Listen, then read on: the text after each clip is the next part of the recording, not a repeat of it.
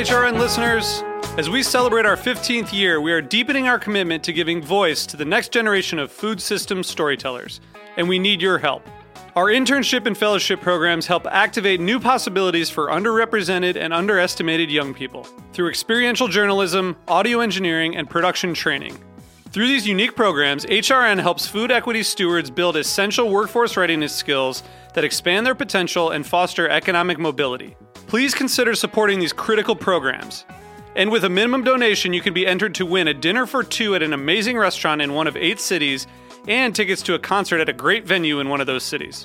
We have incredible partners across the country who have donated, as they also share our passion for helping to educate the next generation of food systems storytellers. Check out heritageradionetwork.org slash 15 to donate and enter to win today. That's heritageradionetwork.org slash 15 to donate and enter to win today. And make sure you donate before March 31st. Thank you.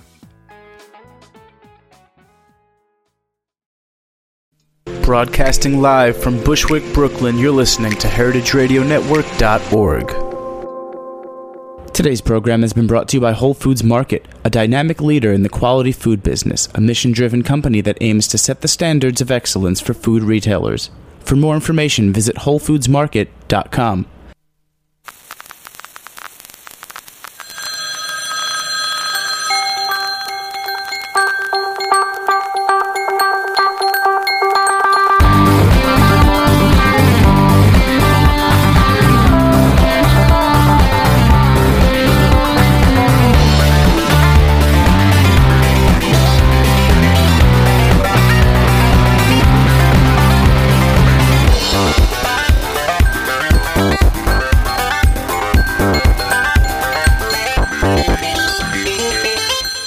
Welcome to Let's Get Real on Heritage Radio Network. I'm Erica Wides, your host. Do you remember last week what I was talking about? Remember, I was talking about hiking and how much hiking I had been doing, still doing, and how I'm out there in the woods and I'm kind of always looking out for mushrooms.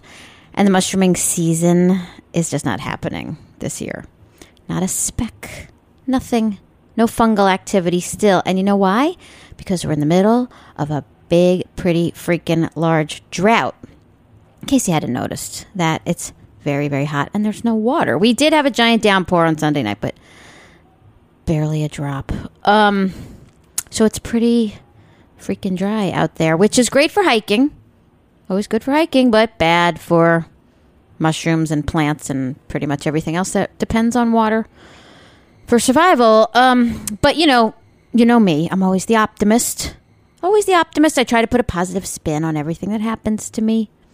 Keep it cheery and light. That's my motto. This is the new, lighter, friendlier, more upbeat Erica.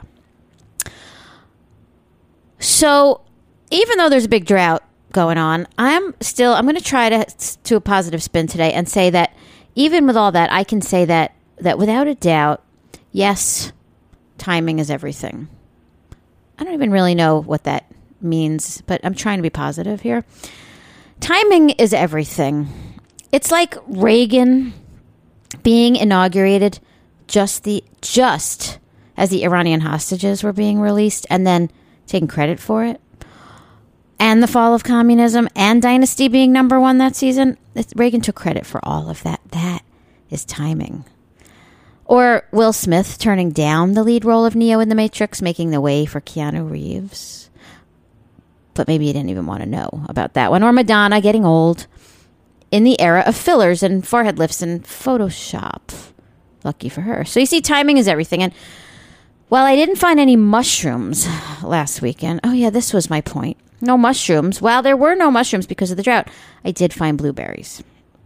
Now, it so happened that last week, not this past weekend, the week before, was probably the peak moment for wild blueberries in the woods in the secret undisclosed location where I spend my summer weekends.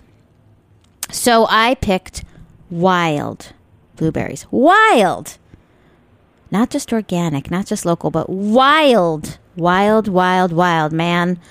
I'm talking so organic and so wild that nobody grew them using questionable pesticide alternatives or put them in a package labeled organic and charged me three times as much for them. I'm talking real blueberries. Like if an industrially raised blueberry is a primetime sitcom and an organic blueberry is a PBS documentary, then these blueberries would be about the last indigenous population in the last remote part of the Amazon who have never been filmed or photographed or Facebooked or friended and who just hunt and cook and have babies and dance around fires high off of mushrooms or whatever they do and have never aspired to be on a reality show because there is no TV in their world and reality is not a show. To them, it's just their existence. That's how wild these blueberries are. Real, as in, let's get real. So take that big organic. These are truly wild blueberries. I didn't even wash them. Since what could be on them? Maybe some airborne pollutants or acid rain or you know maybe some raccoon pee some radioactive particles that floated down from Love Canal 20 years ago. But, you know, even so, at least it was still local pee, local radiation, local acid rain. And so this past weekend, a few days ago, I was like, well, hell, let's go do the same hike because there were still tons of blueberries up there that we didn't get. Let's go get some more. So we went back up the mountain and all those little blueberries had shriveled up and dried out on the vine. You know why? Because there's a really big freaking drought going on. Even the leaves on the plants were all curled up into these like little curled brown, like corn chip shapes. And the berries were kind of turning into little blue raisins, which I then rebranded blazons and marketed. But I picked them and ate them anyway, the blazons. It was really sad. In seriously, a week, a short, dry week, what could go so wrong? But remember, this is the new positive me. It was also a poignant and good lesson for us all in the fleeting nature of nature. You know, all those sayings, gather ye rosebuds and make hay while the sun shines and carpe diem and you're only as good as your last podcast and all that kind of stuff. You got to get out there and get the good fruit while you can because a week later it could all be gone. And then what? Well, then you accept the reality of no more blueberries for a year. And that's it. Or is it? Or, of course, you could buy your blueberries. You could buy them. They're in season right now. This is blueberry season.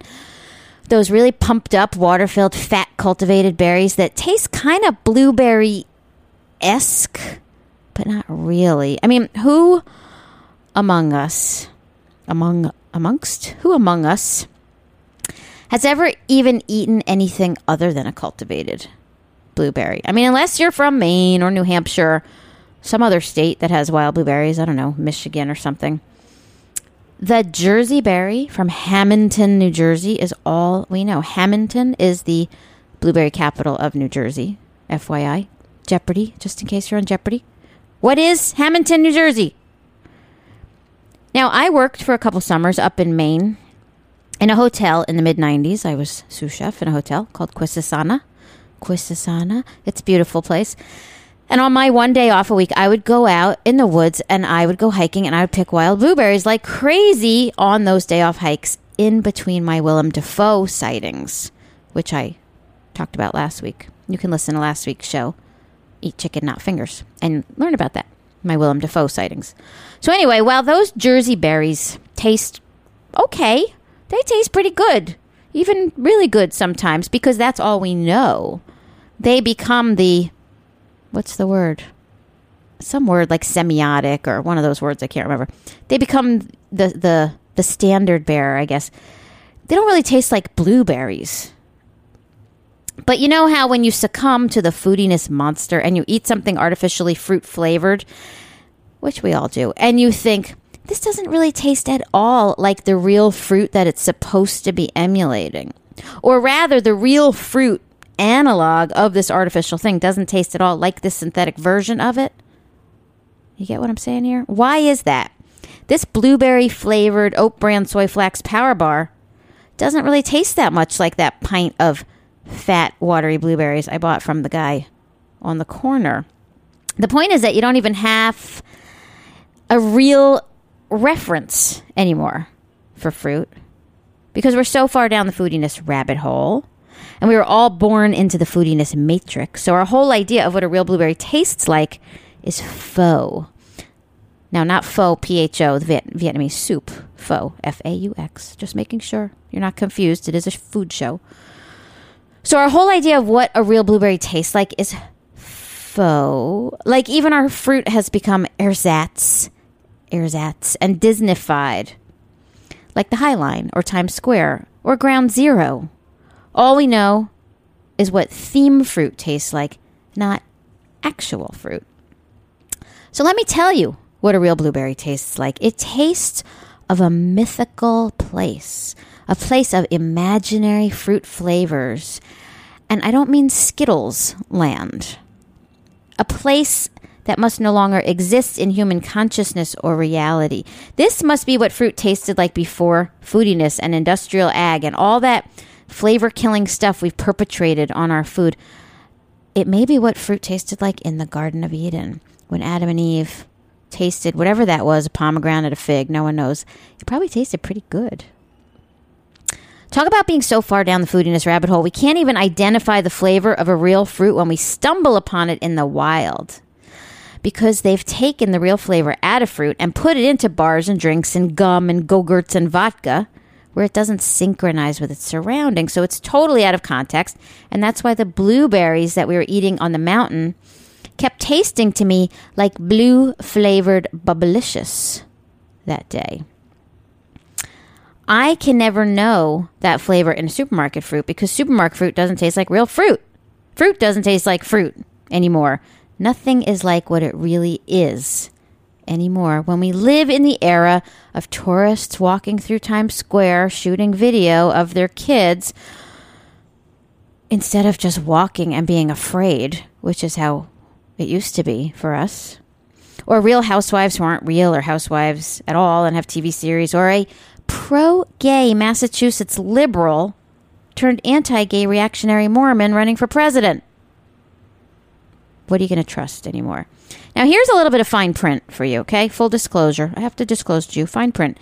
It took me almost an hour to pick a pint of those blueberries, okay? Almost an hour. Think about what you pay for a pint of blueberries in the store on sale $1.99 an hour.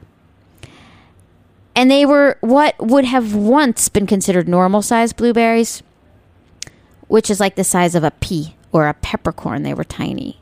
Think about today's size blueberry. So a pint of those took me an hour, but they were worth every single bent over minute of that hour. And I can tell you that now I know what it is to be a migrant farm worker and the joy and satisfaction that comes from the job.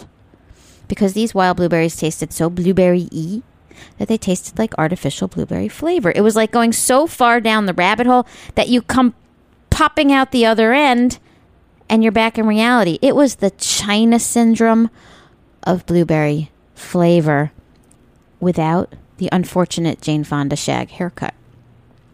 If you don't know what I'm talking about, just look up the China syndrome and maybe watch it for homework. Like that mythological flavor that we only ever taste in like blueberry cereal or in a muffin. The muffins that are studded with artificial blueberry flavor dots that are really just colored corn syrup. They didn't taste like the Jersey berries, and they certainly didn't have the toxic sheen of pesticide that coats the cultivated berries and has earned them a high spot in the Dirty Dozen list of most heavily sprayed fruits and vegetables, which is a topic I have delved into in the past. You can read, read. Who reads? You can listen to my episode, Superfoods Are Super Fucked Up. They tasted so real and so much like actual blueberry flavor that I was almost in tears eating them. I couldn't stop eating them. And since Chris, you all know Chris, Chris Nutter, my co producer, Chris and I share this love of many things. We have a lot in common. One of the things we love is stories about conjoined twins. We also love watching reruns of Maude, and we also love fruit. Really good fruit. Chris is gay, so he really likes fruit.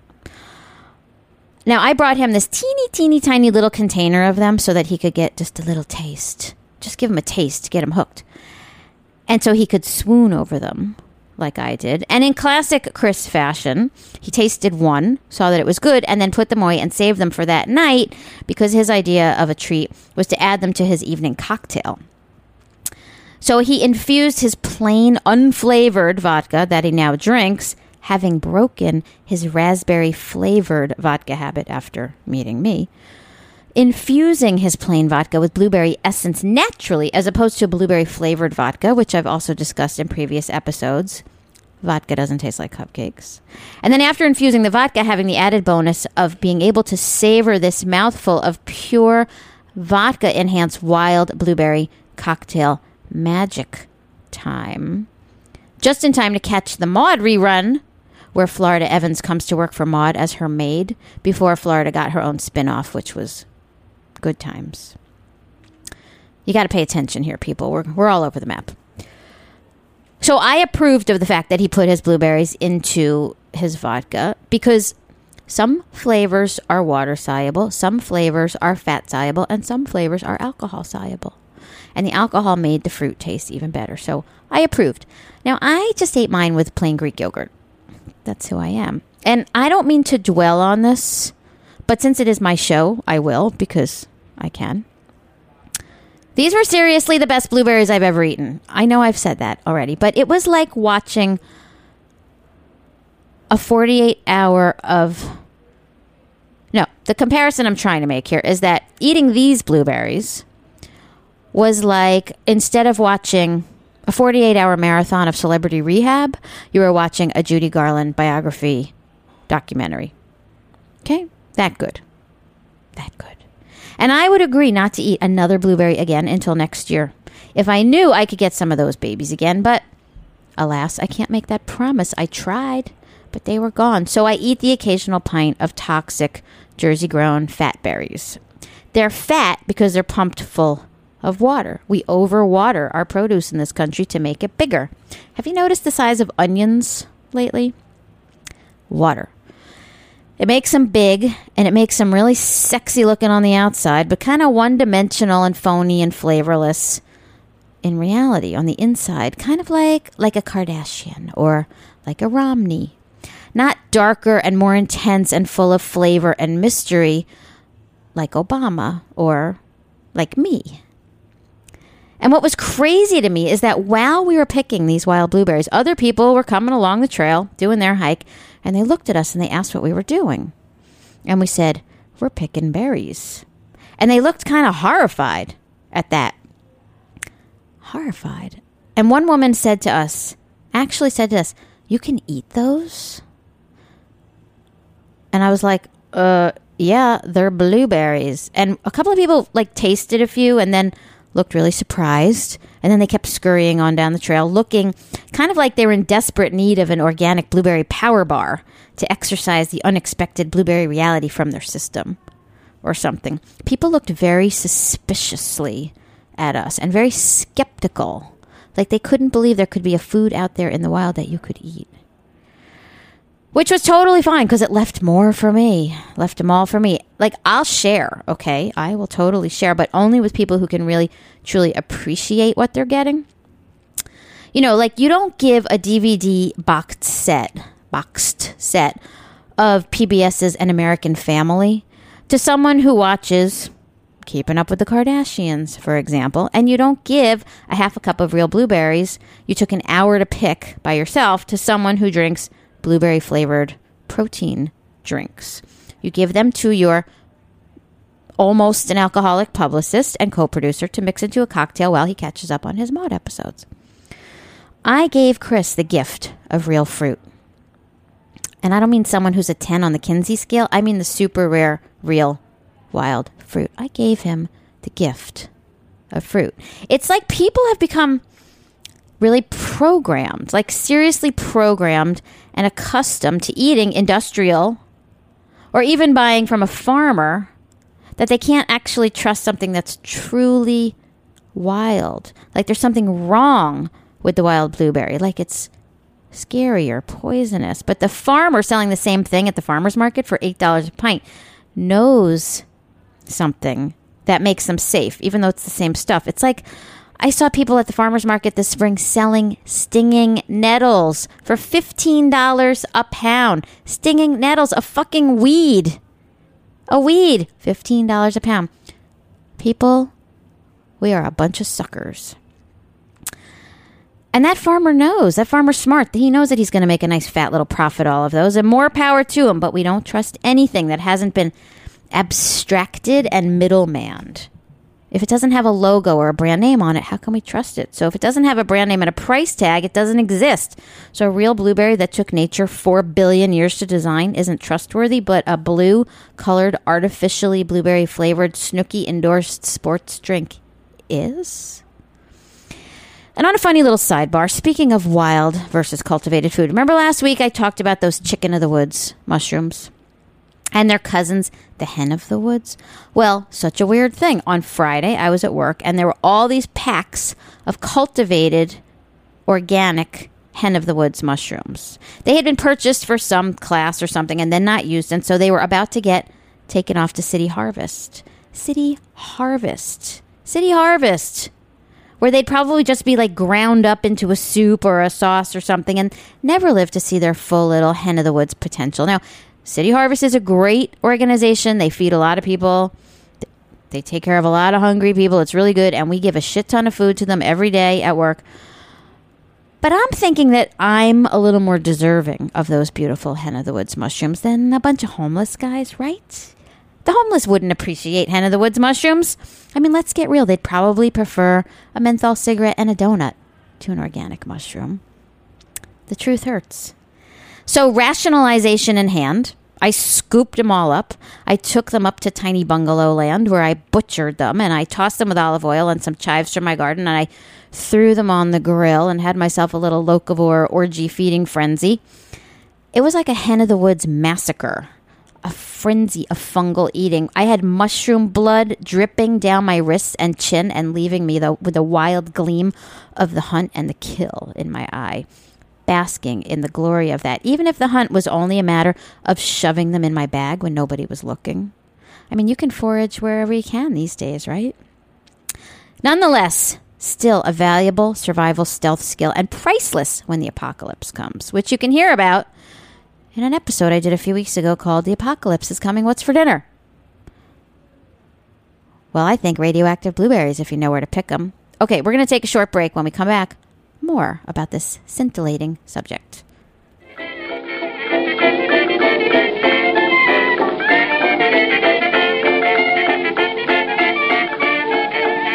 At Whole Foods Market, we believe in healthy snacking, eating our veggies, and supporting local.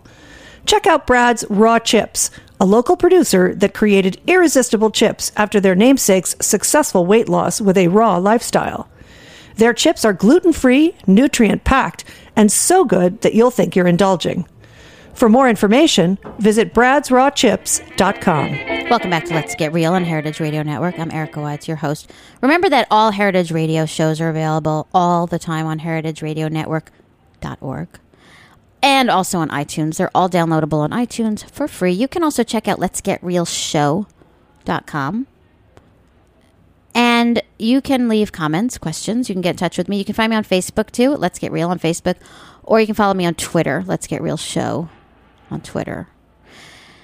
And if you wouldn't mind, you could go to iTunes and where there's a little place for you to leave comments about the show, you could leave some comments because leaving comments helps to boost your ratings. And God knows we could all use good ratings around here, right? So, you know, help sister out. Okay, so you know what fruit actually is? Do you know what purpose fruit serves? Fruit is the reproductive organ of a plant. Ew, it's the ovary. Yuck. Well, so are eggs, too. Think about that.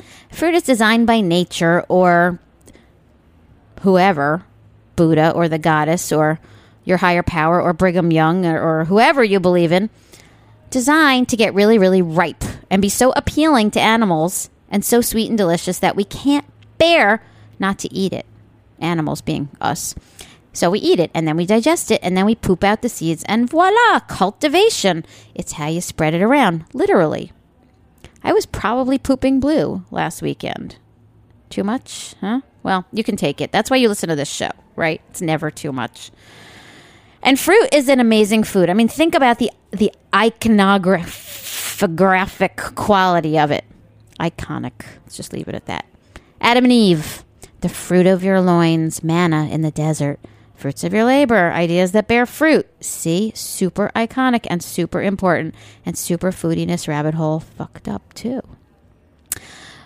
So if you're not too young, if you're old enough, you may have an iconic Proustian, if you will, fruit memory. Proustian. Like my mom, who turned 75 tomorrow, by the way. Woo, happy birthday, mom. My mom ate her first orange of her life in 1949 when she was 12. She was on the ship, a ship full of refugees getting out of Europe after World War II. They escaped Europe and they got on a ship and they came to the US and they moved to Atlantic City, pre casinos, of course. She ate her first orange of her life on that ship and she said she can still remember the taste of it. That's pretty iconic. That's pretty Proustian. Or Chris, who says he remembers being like three or four years old and eating his first plum. And it was so good that he's never had that same experience again and always has wanted to replicate it and yearn for it. That's Proustian, by the way. You can just Google it. Just look up Proust, P R O U S T, Marcel Proust. Just Google it, read the wiki page or something, and then you can pretend that you actually read his remembrance of things past because nobody actually read that. We all just know about the Proustian moment. And then it makes you look literate and erudite. And you can look up erudite also. But FYI, it's spelled E R U, erudite, not A I R, as in air. It would behoove you to look it up. Or my niece, who, uh, when she ate her first solid food at about eight months after only breast milk, and we gave her some banana for the first time, she got this look on her face that said, What the hell have you been keeping from me all of these months? It's like I was on Slim Fast and now I get to uh, go to the Olive Garden and have unlimited soup and breadsticks. That was the look on her face. Like we were like pulling something over on her. Now, don't get me wrong. You know, I love vegetables. You know how much I love vegetables and other foods too, you know, meat and dairy, and I like everything, but other foods don't, I really give you that. You don't get that moment. You don't uh, remember your first incredible first time eating broccoli. I mean, maybe broccoli rabe, because as you know, I want to marry broccoli rabe. Even now, if you can find a really good fruit, sometimes it doesn't match up to your expectations. My best friend Lisa lives in Portland, Oregon, and when we go visit her, I sneak around all the neighbors' yards because everybody in Portland has these fruit trees growing, these amazing fruit trees, and I sneak around and I steal everybody's figs and everybody's plums at dawn when nobody's looking. Because there's so much freaking free fruit there that it makes it drives me mad. So I sneak around. And up the street from my summer place is someone who has a pear tree and they never pick their pears and so I wait stealthily all summer. I watch that pear tree like a hawk all summer and as soon as they're ready, I pull up in the car, I run out, I grab pears, I get back in the car and I zoom away because that's what you have to do. Chris said that once he was staying in someone's guest house in LA and there was a tangerine tree outside the guest house and he would go out there at night in the middle of the night and gorge himself on tangerines like he couldn't get enough of those tangerines. Now, an eggplant or a catfish doesn't really do that. It's pretty much fruit that only incites that sort of reaction. I mean, exhibit A, nobody makes asparagus desserts. But we would eat an apple tart any day, and I love asparagus. But nobody gets those Proustian moments anymore. Their Proustian moment with fruit will be like remembering their first Fruit Loop or their Gusher or their Go-Gurt or their gummy. It's like growing up and remembering your first American Idol show instead of your first live concert. Or the first time your first crush liked you on Facebook instead of flirted with you in gym. Or the first time you saw Justin Bieber instead of the first time you saw Peter Frampton. All of it boils down to industrialization and mega farming, which is what did our fruit in. It made our fruit bigger and juicier and prettier and easier to ship and more resistant to disease, more available out of season all year round, and then it killed it, killed the flavor. I talked about this in an earlier episode too, called Strawberries in Winter The Taste of Disappointment. So when talk show doctor hosts and TV nutritionists get on the tube and they tell people that they should be eating more berries. Berries are the superfruit. Eat more berries, eat berries all the time. those supermarkets all around the country better have those berries in stock, even if it's February in Minnesota or August in Miami. There better be some berries in that supermarket available because this is America, damn it. And if someone on TV tells us to eat it, we want it now and we don't want to wait. Except then maybe the host will say, like, it's okay if we eat the blueberry flavored artificial sweetened yogurt instead, like the one that Jamie Lee Curtis tells us will make us poop better. Or the organic, organic Pop Tart filled with real strawberries, which is their unintended reveal that they weren't real before. But they didn't tell us that. They just put pictures of strawberries on the package and let us infer that they were real. It turns out that foodiness seems to have killed our ability to read, too. Because that organic Pop Tart with the real strawberry in it is actually filled with a paste of corn syrup and sugars and thickeners and industrial apple schmutz and red color and strawberry flavoring and maybe a couple of actual strawberries thrown in just to meet labeling requirements. But the United Potato People of America, and I don't mean the potato producers, I mean the potato eaters, seem to think that those are perfectly good alternatives to the real thing. Maybe even better. And can you blame them? Of course, a raspberry flavored diet jello pop will taste better than a raspberry, or rather, it tastes more like candy. And we Americans, we want everything to taste like candy because if it tastes like candy, it is. Also, the name of an episode. We want to feel infantilized by our food. Also, an episode, you're being infantilized by your fiber bars. Now, let's be honest. Have you eaten a raspberry lately? Not, you know, one from your own plant in your backyard. Now, you know who you are, those of you who have those. You don't really need to be listening to this, but the raspberries you buy in the store in those little plastic boxes that you can get all year long, which freaks me out. Real raspberries are in season for like four days now. And that's it. July, August, about four days, and that's it. You get them while you can, you eat them while you can. It's also wineberry season now, too. Wineberries are kind of like raspberries' cheap, flashy cousin. They're easier to find, they're more available, happy to go home with the first person to pick them up. Raspberries are much more elusive and more annoying to pick. It's so much easier just to get the raspberry filled cereal bar made with whole grain and enhanced with omega 3s. And you know why?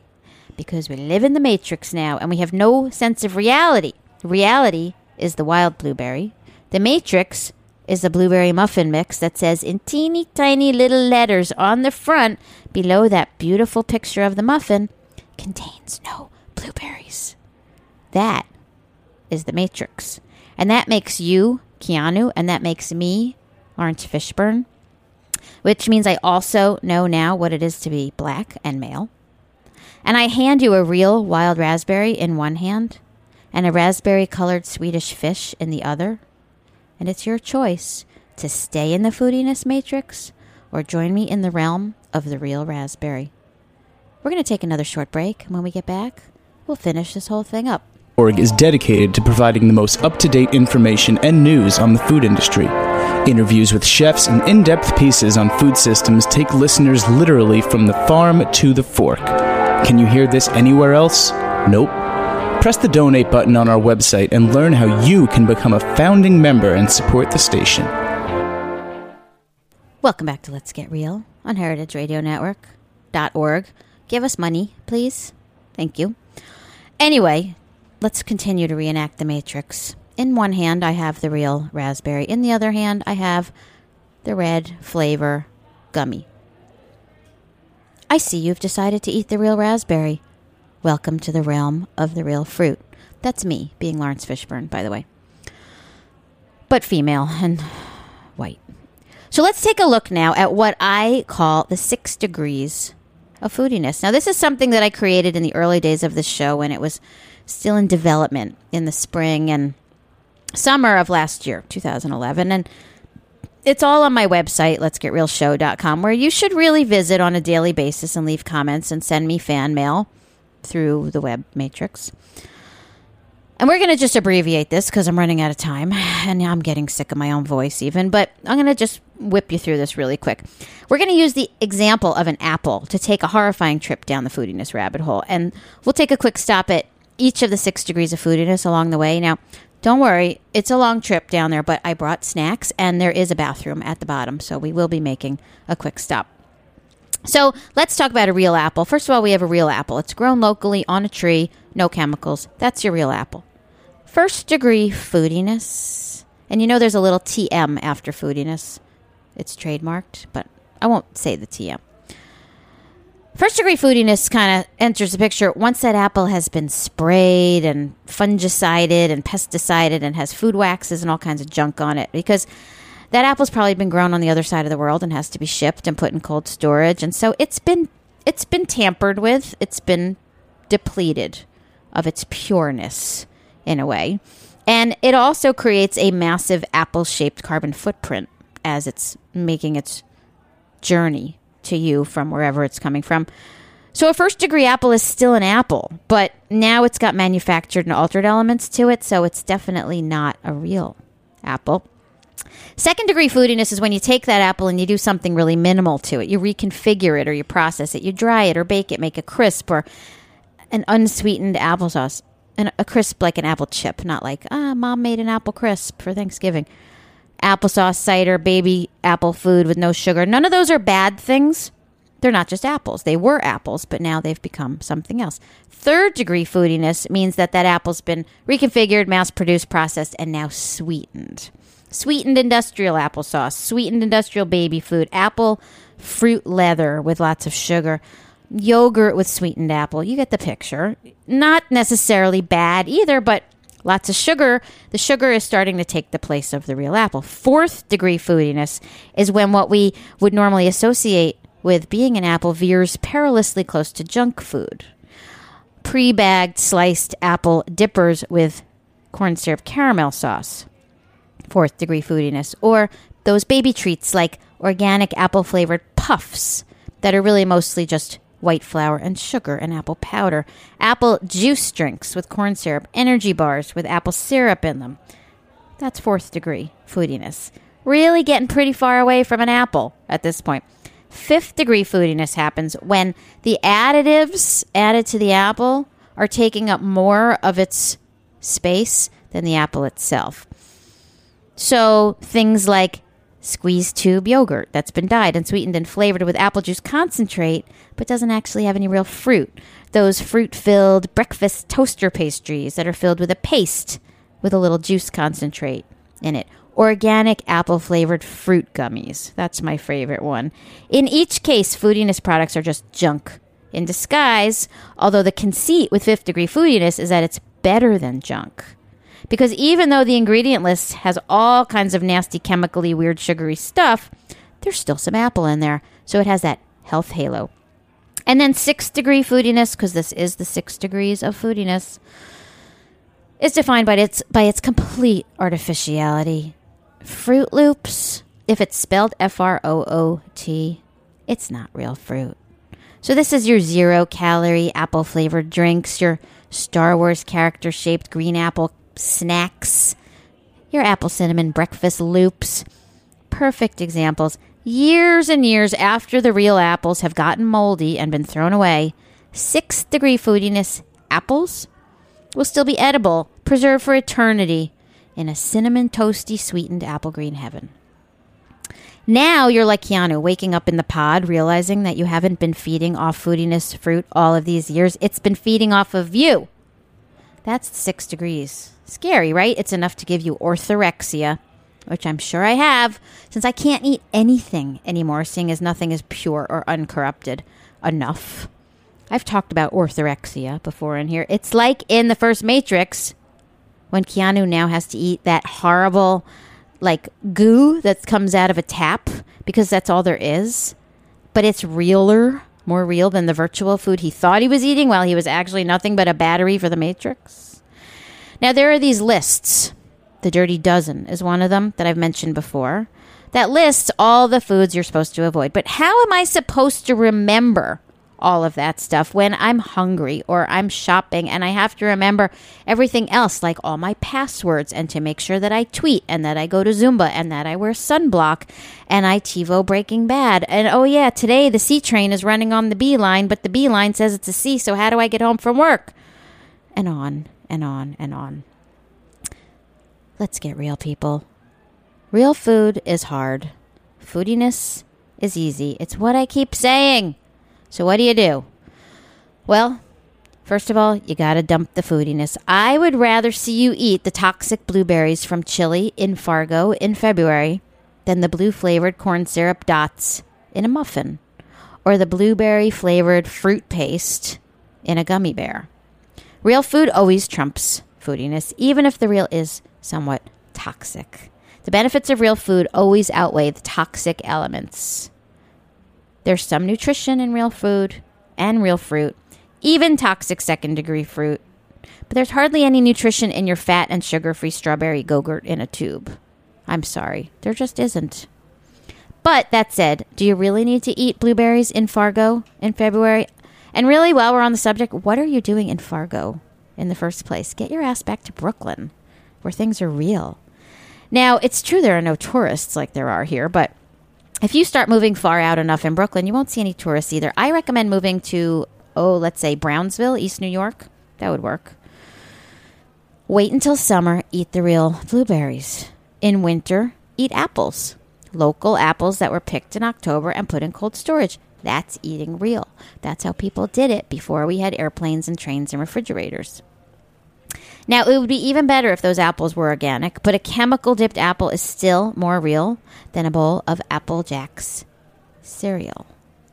Even those apples that are being sold in the little bags at McDonald's now are more real than an apple breakfast bar. So if you are eating at McDonald's, which I know you're not, but you might be, at least that's a start. Now, those apples are going to taste so crappy that you either A, go back to eating the Big Mac, or B, make the effort to get the real locally grown seasonal apple and realize that reality tastes better. It just sometimes takes a little adjusting to.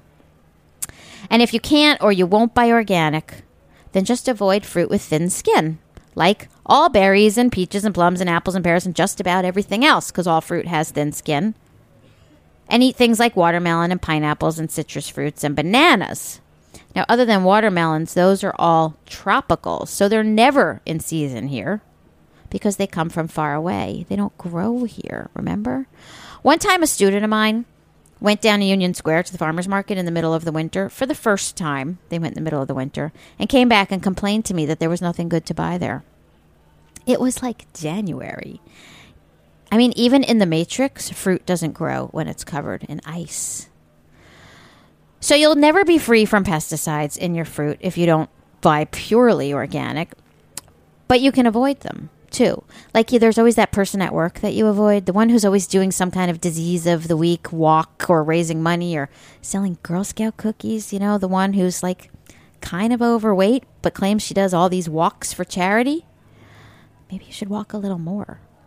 So you can buy your tropicals and leave a really big carbon footprint or you can eat toxic and maintain your dainty little size 6 foot. Or you can try to really eat real like I do organic and local and seasonal and drive yourself crazy trying to do so and maybe go broke and then wind up in an orthorexia clinic. But they don't really have a wing for that yet at Betty Ford. There is no orthorexia clinic yet. So I think I'm going to have to start one. I'm starting the Erica Wides Clinic for orthorexia. No insurance accepted. Now I know it's hard. That's the whole idea of Let's Get Real. To get real about how effing hard it is to find and re- eat real. And fruit is one of the hardest things. I think fruit is really the it's the icon. It's the hardest one. I mean, you can't trust fruit. I mean, look at them. Napoleon, McCarthy, Larry Craig, Tom Cruise. You can't trust them. And when it comes to getting real, it's all a matter of degree. More real is better than less real. That apple at McDonald's better than Apple Jacks. Out of season pesticide covered apple better than an apple flavored Go-Gurt. Keanu Reeves better than Will Smith. And if you find it really complicated or tricky and you lose your motivation, think about this. If Keanu had picked the wrong pill, if he had taken the blue pill instead of the red pill, or however it was, to stay in the Matrix, then there would have been no sequels to the movies. He would have no more career, and I would have no material for my show. So if getting heart disease and cancer and diabetes is easier for you, then just go ahead and do it. I hope you have good insurance, though. Remember that apple a day that you're always supposed to eat? That maybe you skipped and ate a donut instead? Well, good luck with that. And so if you happen to see me on the side of the road somewhere in, oh, you know, New York State someplace or out in Portland and and I'm picking berries or if you see me sneaking onto somebody's front yard at dawn stealing their plums, come on and join me. Come join me in the realm of the real. It's okay. I can share. There's plenty of real fruit to go around. And maybe if you're lucky, I'll cast you in the Let's Get Real Part 2, the web series. But I'm sorry we don't pay scale. So remember, if you don't want to eat shit, for God's sake, keep tuning in to Let's Get Real here on Heritage Radio Network.org. Thanks to my co producer, Chris Nutter, this week, and thanks to Joe in the control room, and we will see you in a week.